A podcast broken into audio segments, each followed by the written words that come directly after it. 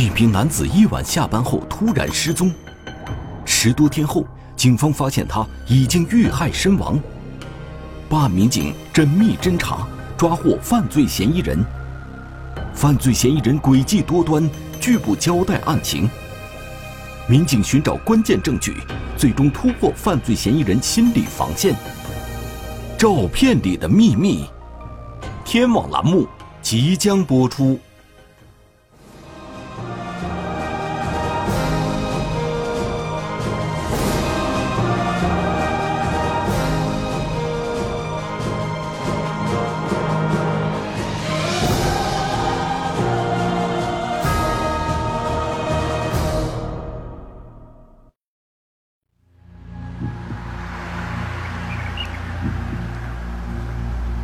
一九年一月二十八日，江苏省昆山市公安局的多位民警来到一条河边的树林里，他们每人手上拿着一张照片，寻找着与照片信息一致的目标。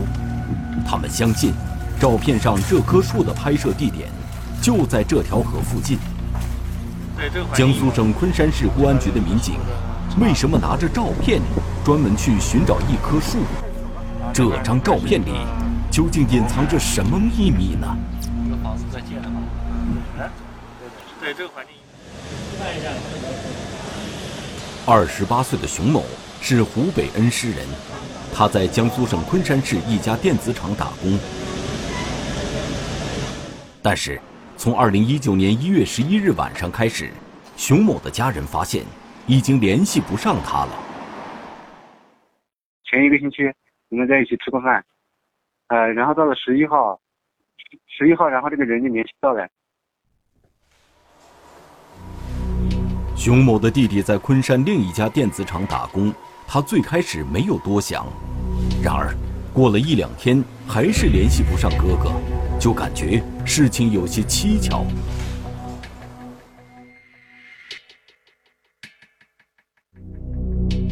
以前的话就是打电话过去，基本上都会回的，要么就直接接掉的。关机的情况的话，不会超过一不会超过两个小时，一般关机的话不不可能超过两个小时的。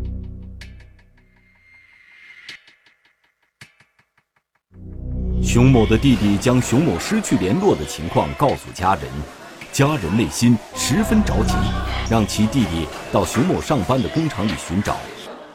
询问了很多工友，没有人知道熊某的去向。一直在找，每天都在找，呃，去他上班的地方，然后去宿舍啊，然后就是河边啊，到处去找。熊某的宿舍距离工厂有两三公里，熊某每天开车上班。熊某弟弟发现，熊某的汽车还停在工厂外的小路上。如果熊某有事出远门，应该会把车开走。因为他的车当时停在旁边的，因为他车也没动过。因为如果他走的话，肯定会把车开走呀。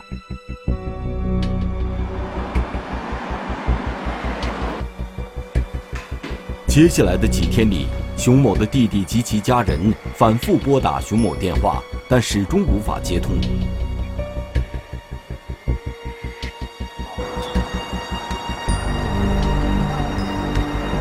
二零一九年一月十七日，多方寻找无果后，熊某弟弟来到江苏省昆山市公安局综合保税区派出所向警方报案。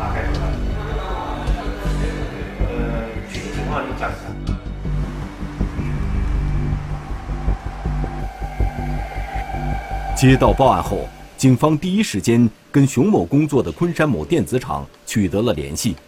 经调查。熊某最后上班时间为二零一九年一月十一日这一天。警方调取了工厂的监控录像，发现当天晚上六点零八分左右，熊某刷卡后从工厂大门离开，往停车的方向走去。此后，没有人见过他。看到他是一个人撑着伞，呃，出了厂门，然后也没有看到什么可疑人员尾随之类的。调查中，警方还了解到一个情况：二零一九年一月十一日下班前，熊某曾向单位领导请过假，说第二天有事不来上班了。请假的具体原因呢也没有讲，只是说第二天又不来了。所以说我们也在判断，作为一个年轻人又没有结婚，哎，是不是跟同学或要好的人，或者是呃其他的女性同同朋友去外地玩了，那么手机恰巧又没电，这导致电话打不通。据调查，熊某上班的电子厂员工流动性较大，不少人工作几个月之后就会跳槽到别的工厂打工。那么，熊某是不是到别的地方工作去了呢？这个熊某有一个特点，他经常跳槽，会在这个企业待几个月，会在另外企业待几个月。从他的同乡口中，我们得知呢，呃，他至少在我们昆山，或者是在我们辖区，至少已经待过三个企业。每个企业的时间都很短。然而，不管熊某去哪里，他不可能六七天不跟家里联系。他究竟遇到了什么事呢？警方在电子厂相关人员的帮助下，对熊某的员工卡刷卡记录进行分析，试图弄清楚他失踪前后有没有什么异常。很快，民警发现了一个可疑的情况。二零一九年一月十一日和十二日，熊某失踪的当晚及第二天，他的员工卡还在宿舍被使用过。然而，熊某的室友反映，他十一日并未回到宿舍。究竟是谁在使用他的员工卡呢？调取了宿舍区的监控录像后，警方发现，使用熊某员工卡的并不是熊某本人，而是一名年轻男子。对这个男子进行了初步的辨认，发现他叫叫王某，也是也是该厂员工，但是已经辞职了。这个王某恰巧跟那个失踪人员熊某是在同一家企业上班，但是两个人呢，并不在一个条产线上一个车间，两个人呢应该也是没有共识过，应该不认识。两个人呢也不是住在同一个宿舍。监控录像里可以看到，一月十二日下午，王某抱着纸箱从自己的宿舍离开。王某为何会使用熊某的员工卡呢？警方立即跟王某取得了联系。王某表示，二零一九年一月八日他就从电子厂辞职了，但宿舍东西还没有搬完。熊某的员工卡是他捡到的，他并不认识熊某，也不知道熊某下落。他自己讲，他自己是捡到的。在路边捡到了，因为他自己那个因为办理离职，说要办理离职，然后单公公司就把他的员工卡给那个注销了，所以他进出宿舍的时候没有没有没有没有员工卡。我们对这有也确实有点怀疑，然后结果仔细询问呢，这个王某呢是在一月八号的时候是在工作区域是办理了，确实是办理了离职，但是他的宿舍，呃。还没有被进行办理清退手续。熊某的员工卡真的是被王某捡到的，还是另有隐情呢？警方一时难以判断。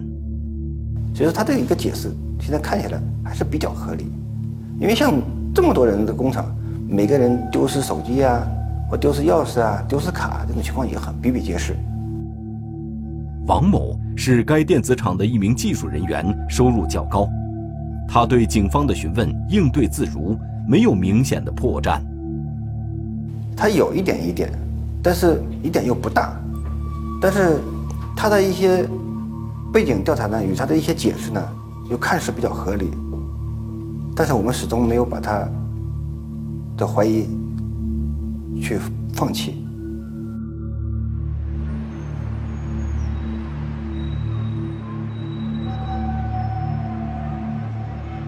十多天过去了，熊某还杳无音信，他究竟发生了什么呢？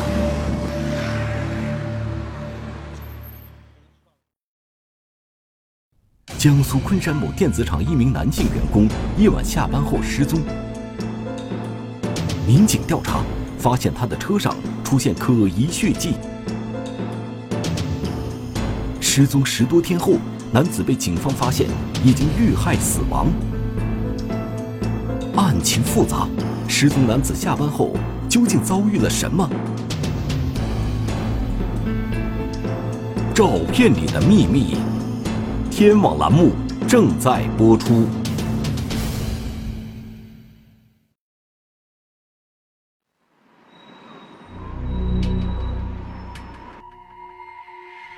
在江苏省昆山市一家电子厂工作的熊某，在二零一九年一月十一日晚上六点零八分左右下班后失踪。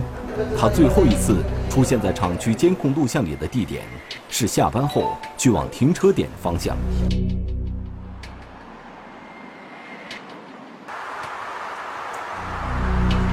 熊某的车停在一条偏僻的河边小路上，这里的监控探头还没有启用。熊某究竟遭遇了什么？警方无从知晓。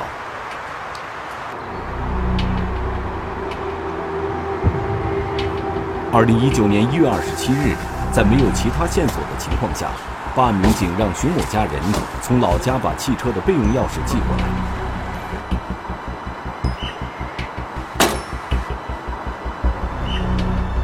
经熊某家人同意，警方决定对熊某的车辆进行勘查，寻找是否有可疑的痕迹物证。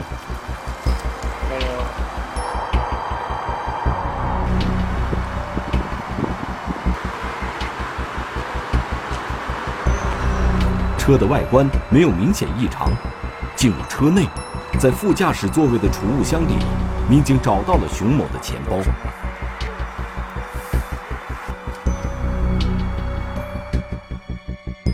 钱包里边只有银行卡和他的一些证件、身份证件，但是没有发现呃贵重物品，就是像钱、钱、钱啊这些东西，我们都没有发现。正常来说，如果一个人离开到外地去游玩，没有身份证，没办法住宿，没办法买车票，哎，这个也是一个不正常的现象。熊某的钱包里没有一分钱现金，这一点让办案民警感到一丝反常。虽然说现在社会呢，就是说，呃，一个正常年轻人带了一部智能手机就可以走遍天下，但是身上还应当备一些急需的现金，还是要的。当民警仔细查看后排座位时，发现了更加可疑的情况：车的前排座位有座椅垫，但是后排却没有座椅垫。熊某弟弟反映，后排座位原来是有座椅垫的，那么座椅垫为何会不翼而飞呢？一般情况下，坐垫我们平时用车坐垫是不拆的，很少去清清洗，一年洗个一次都不得了了。紧接着，民警在车内的脚垫上发现了一根布带，经勘查是汽车座椅垫的系绳，有被人扯断的痕迹。它那个断口是撕裂状的，就像被强踹下来一样。正常的话，你安装的话，不可能说是使那么大力气的。它因为它里边都要有那个扣的，这个扒下来就可以了。然后这个它现场这个车里面，它这个绳子是被扯断的。所以我们感觉这个应该是不不像是自己拆的，应该当时情形应该是比较紧急。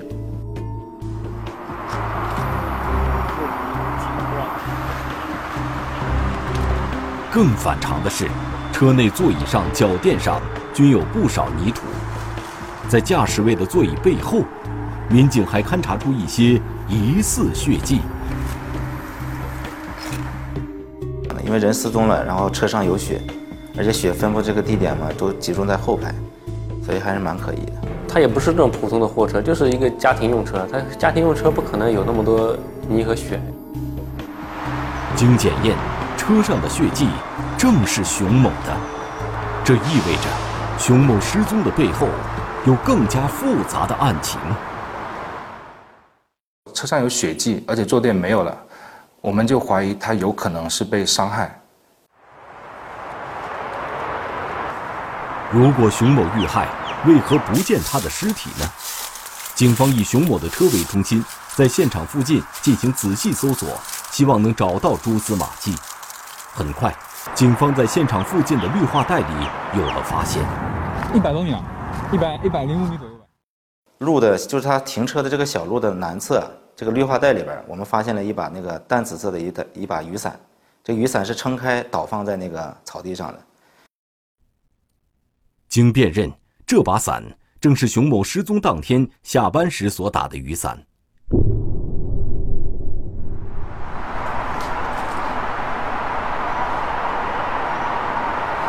民警继续向前搜索，发现河边的一处铁丝网有一个入口。勘查民警穿过铁丝网，沿河边细心搜索。很快，河里一个漂浮的包裹物引起了民警的注意。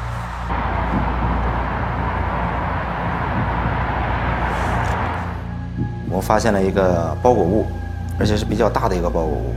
感觉呢，就是当时感觉呢，也像是里边好像是裹了一个像是人形的那种形状。打捞上来后，民警发现包裹物里有几块石头和一名青年男子的尸体。经检验，死者正是失踪的熊某。当时这个尸体是有一定程度腐败了，呃，这个面部呢还是呃有一定的辨辨认条件的。脚部还被一个鞋带状的一个绳，鞋带状的，应该看起来像鞋带绑住了，手也被绑住了，可能是他杀，因为他那个包裹物里边，不但这个人被裹在一个包裹物里边，而且它里边呢还放了几块石头。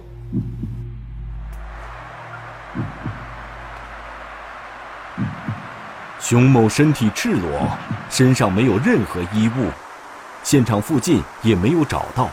这让民警觉得十分蹊跷。没有穿衣服，光着身。嗯，我们就初步推测呢，有可能是，嗯，嫌疑人担心怕留下什么东西，所以将那个这个被害人的所有的东西身上的衣物啊全部全部都清理掉了。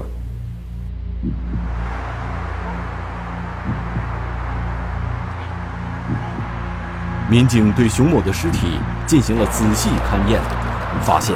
他颈部有条形的勒痕。经过系统的检验啊，他的死亡原因，我们认为是外力作用于颈部，导致一个机械性的窒息死亡。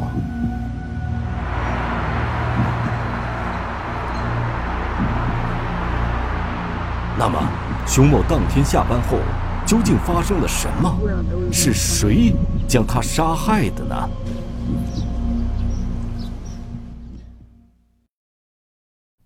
江苏昆山某电子厂一名男性员工夜晚下班后失踪。民警调查发现案情疑点重重。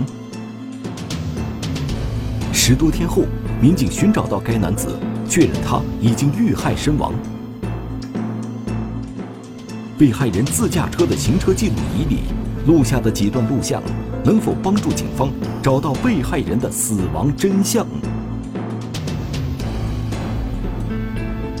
照片里的秘密，天网栏目正在播出。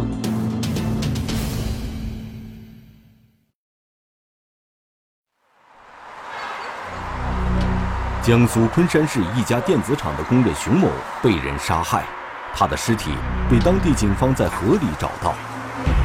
熊某年龄不到三十岁，单身，他的遇害给其家人带来了沉重的打击。像我哥这样，呃，走来，然后对这个家庭的打击很大的，因为我妈妈也是残疾，然后我爸爸嘛生病了，呃，也还在恢复期，就是相当于就是一个顶梁柱突然一下没有了。犯罪嫌疑人的犯罪动机是什么呢？据调查，被害人熊某性格较为内向，与人交往不多，下班后一般回宿舍休息，没有突出的矛盾关系。他有没有跟别人结仇，或者是他有没有什么跟别人有债权债务之间的纠纷，或者是情感上面，他跟别人有没有纠纷，包括他的日常的活动，包括在公司里面的表现，都去调查了，没有发现他有什么异常的情况。综合现场勘查及调查走访，警方认为，犯罪嫌疑人图财的可能性较大。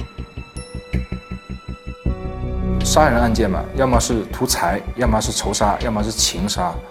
我们在他的车辆上面发现的一些证件，还有钱包，没有发现有现金。当时我们就考虑，会不会是嫌疑人路过这里刚好看到看到这个失踪人然后图财对他进行抢劫。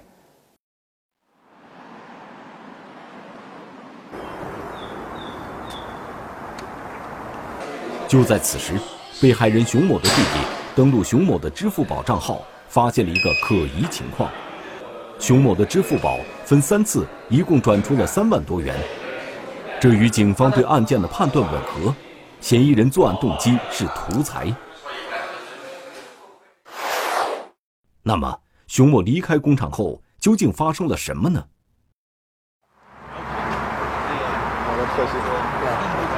警方在熊某汽车的行车记录仪里找到了案发期间的录像。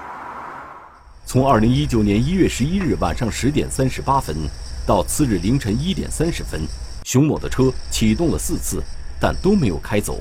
行车记录仪记录下来四段录像。正常来说呢，嗯，你在车里停了一会儿，你启动一次到两次也算正常。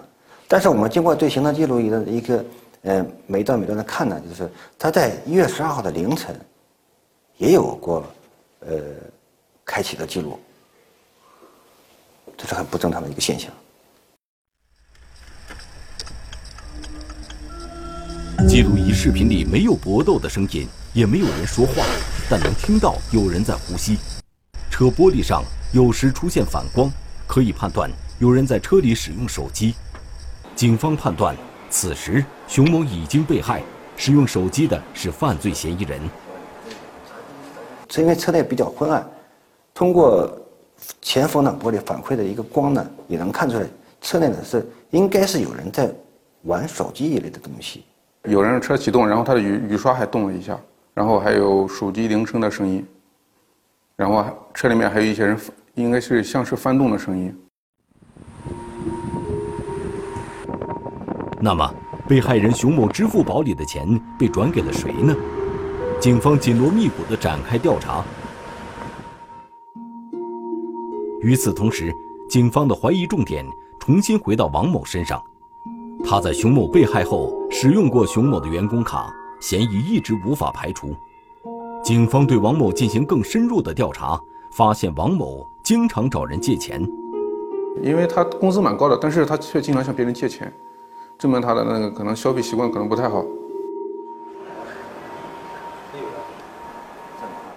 民警通过监控录像对王某案发前后的行踪进行了还原，发现。他在二零一九年一月十二日凌晨零点四十一分左右，独自一人骑车从宿舍离开了。当时是一月十二号凌晨，这个时间点也是蛮晚的，所以他这个行为是非常可疑的。三更半夜，王某究竟要去哪里呢？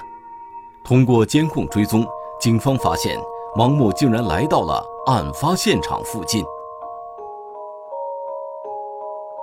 这个案发地本来就比较偏僻，这么晚的时间去这个地方，这个行为本来就比较可疑。发现他骑的电瓶车呢，居然向被害人熊某所停车的方向驶去了。那么恰巧这个时间段呢，又跟这个行车记录仪的一月十二号凌晨的这个启动时间又有点接近。而直到凌晨一点四十分。王某才从现场附近离开。凌晨时分，他到现场附近做什么呢？所以说，这个王某，我们把他列为重点怀疑对象。种种情况表明，王某具有重大作案嫌疑。王某二十岁，陕西省宝鸡市人。据调查，王某在二零一九年一月十三日已经离开昆山。那么，他现在？身在何处呢？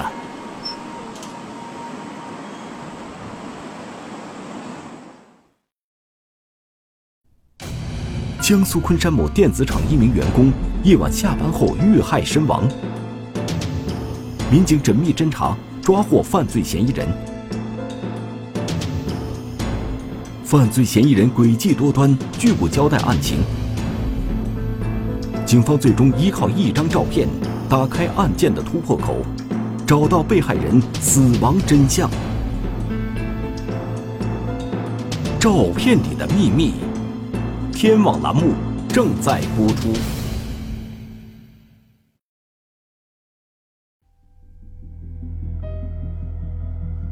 锁定王某的作案嫌疑之后，警方调查发现，他的女友廖某在广东东莞工作。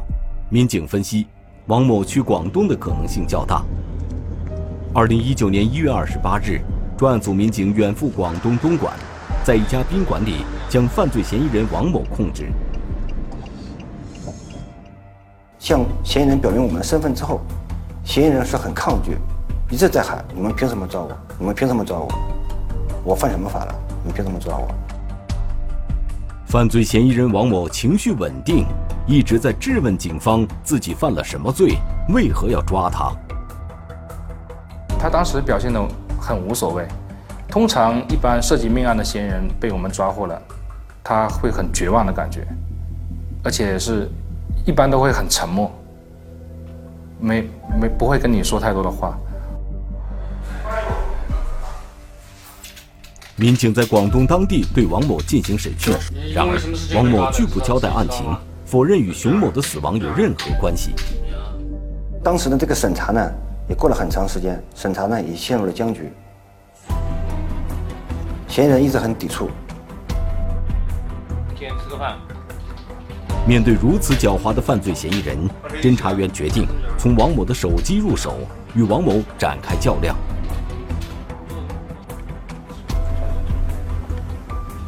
首先，二零一九年一月十一日晚上十点多，也就是案发当晚，警方推断熊某被害后不久，王某跟女友廖某聊天时拍了一张自拍照，照片是在一辆车里拍的，车的装饰等特征与被害人熊某的汽车十分吻合。他告诉他女朋友，他说是他是在朋友的车上呢，刚跟朋友其他朋友喝完酒，吃完饭，其他朋友送他回来呢，就从这点就能看出他的心理素质已经是蛮好的。此外，王某手机相册里的另外两张照片引起了警方的注意。这两张照片拍摄于二零一九年一月十二日，拍摄的是河边的树木。他这个两张照片有个最显著的特征呢是什么呢？这是一棵树，在树的下面有一个石石头放在那里。这个石头石头放在树下是很跟这个树跟这周围的景观是格格不入。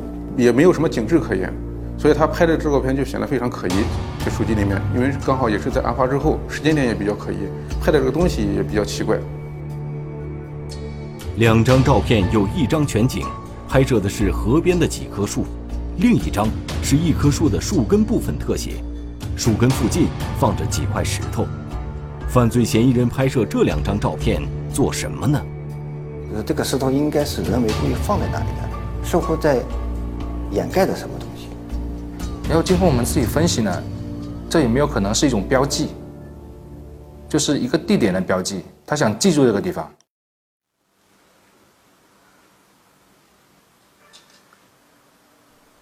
这两张照片有何秘密呢？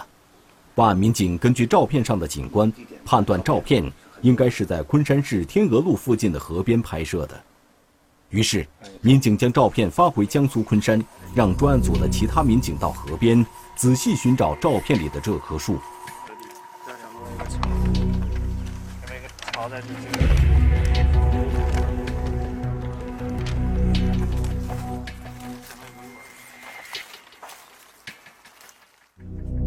我们根据他那个照片上反映的一个方向，我们确定了一个大概一个范围。然后我们进行了一个仔细的搜索，包括这个，对，然后一会儿我们沿着这个周边去搜索。好的。经过耐心搜寻，终于，警方在距离中心现场两公里左右的河边找到了照片上的这棵树，树根下堆着几块石头。民警把石头拿开之后，发现底下藏有一个塑料袋。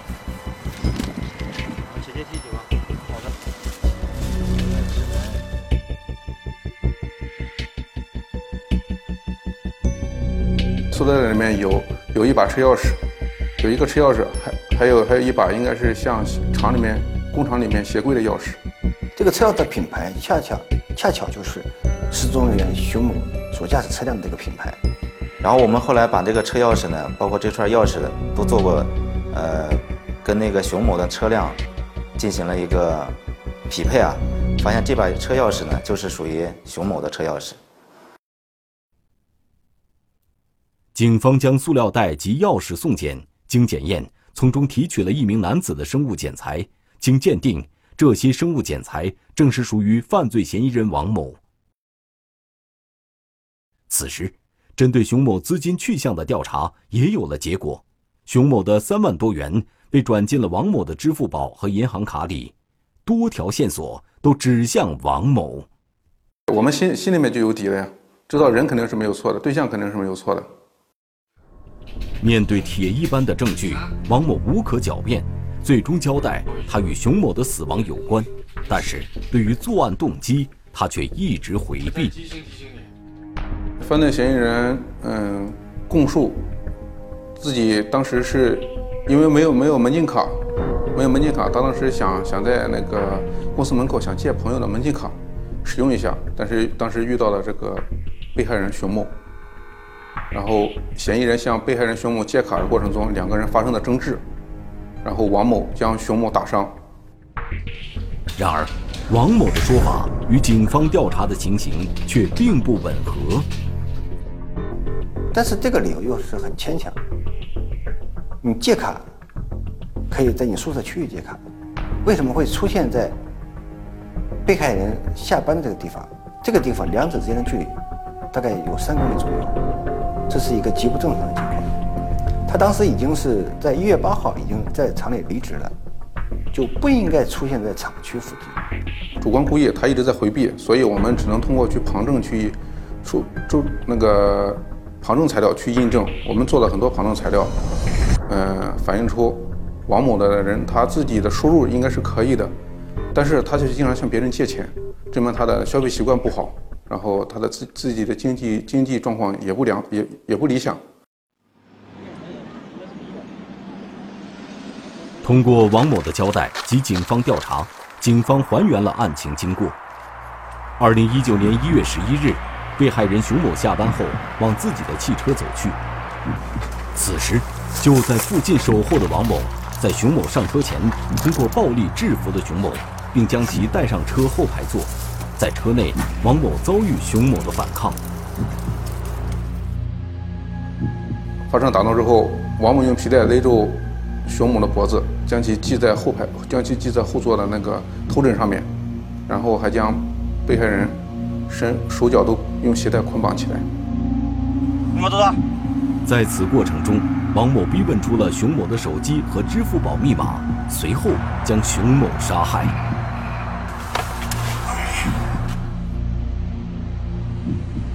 晚上十一点左右，王某回到宿舍。过了一个多小时，凌晨零点四十一分左右，他又离开宿舍，返回现场附近。他自己感觉这样将被害人扔在车里面，这迟早会被发现。于是他再次返回案发现场，将被害人的衣服、衣物、衣物、衣物那个那个脱掉，然后用车里面后排的一个床单将被害人。包包裹起来，然后拖到河边，然后扔到河里面。作案后，王某逃到广东找其女友廖某。经调查，廖某一直蒙在鼓里，对王某作案的事情毫不知情。到了广东之后，嗯，给他女朋友买了一部笔记本电脑。然后还有还有一些可能就其他一些消费，还给还给还给他女朋友转了转了几千块钱，但是他女朋友没接受，又把钱给他退回来了。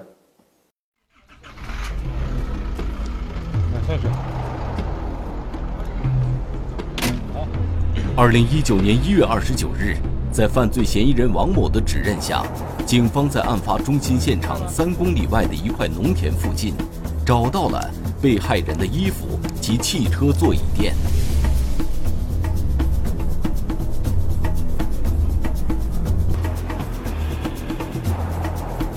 王某抢劫杀人的犯罪行径，不仅断送了自己的幸福，也给被害人熊某一家带来了无法愈合的心理创伤。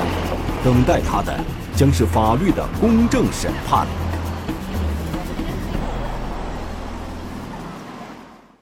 中华人民共和国公安部 A 级通缉令。亚多，男，一九八零年十二月二十二日出生，户籍地四川省阿坝县若河河牧场牧业组贾洛桑，身高一点七五米左右，体重八十五公斤左右，圆脸，肤色较黑。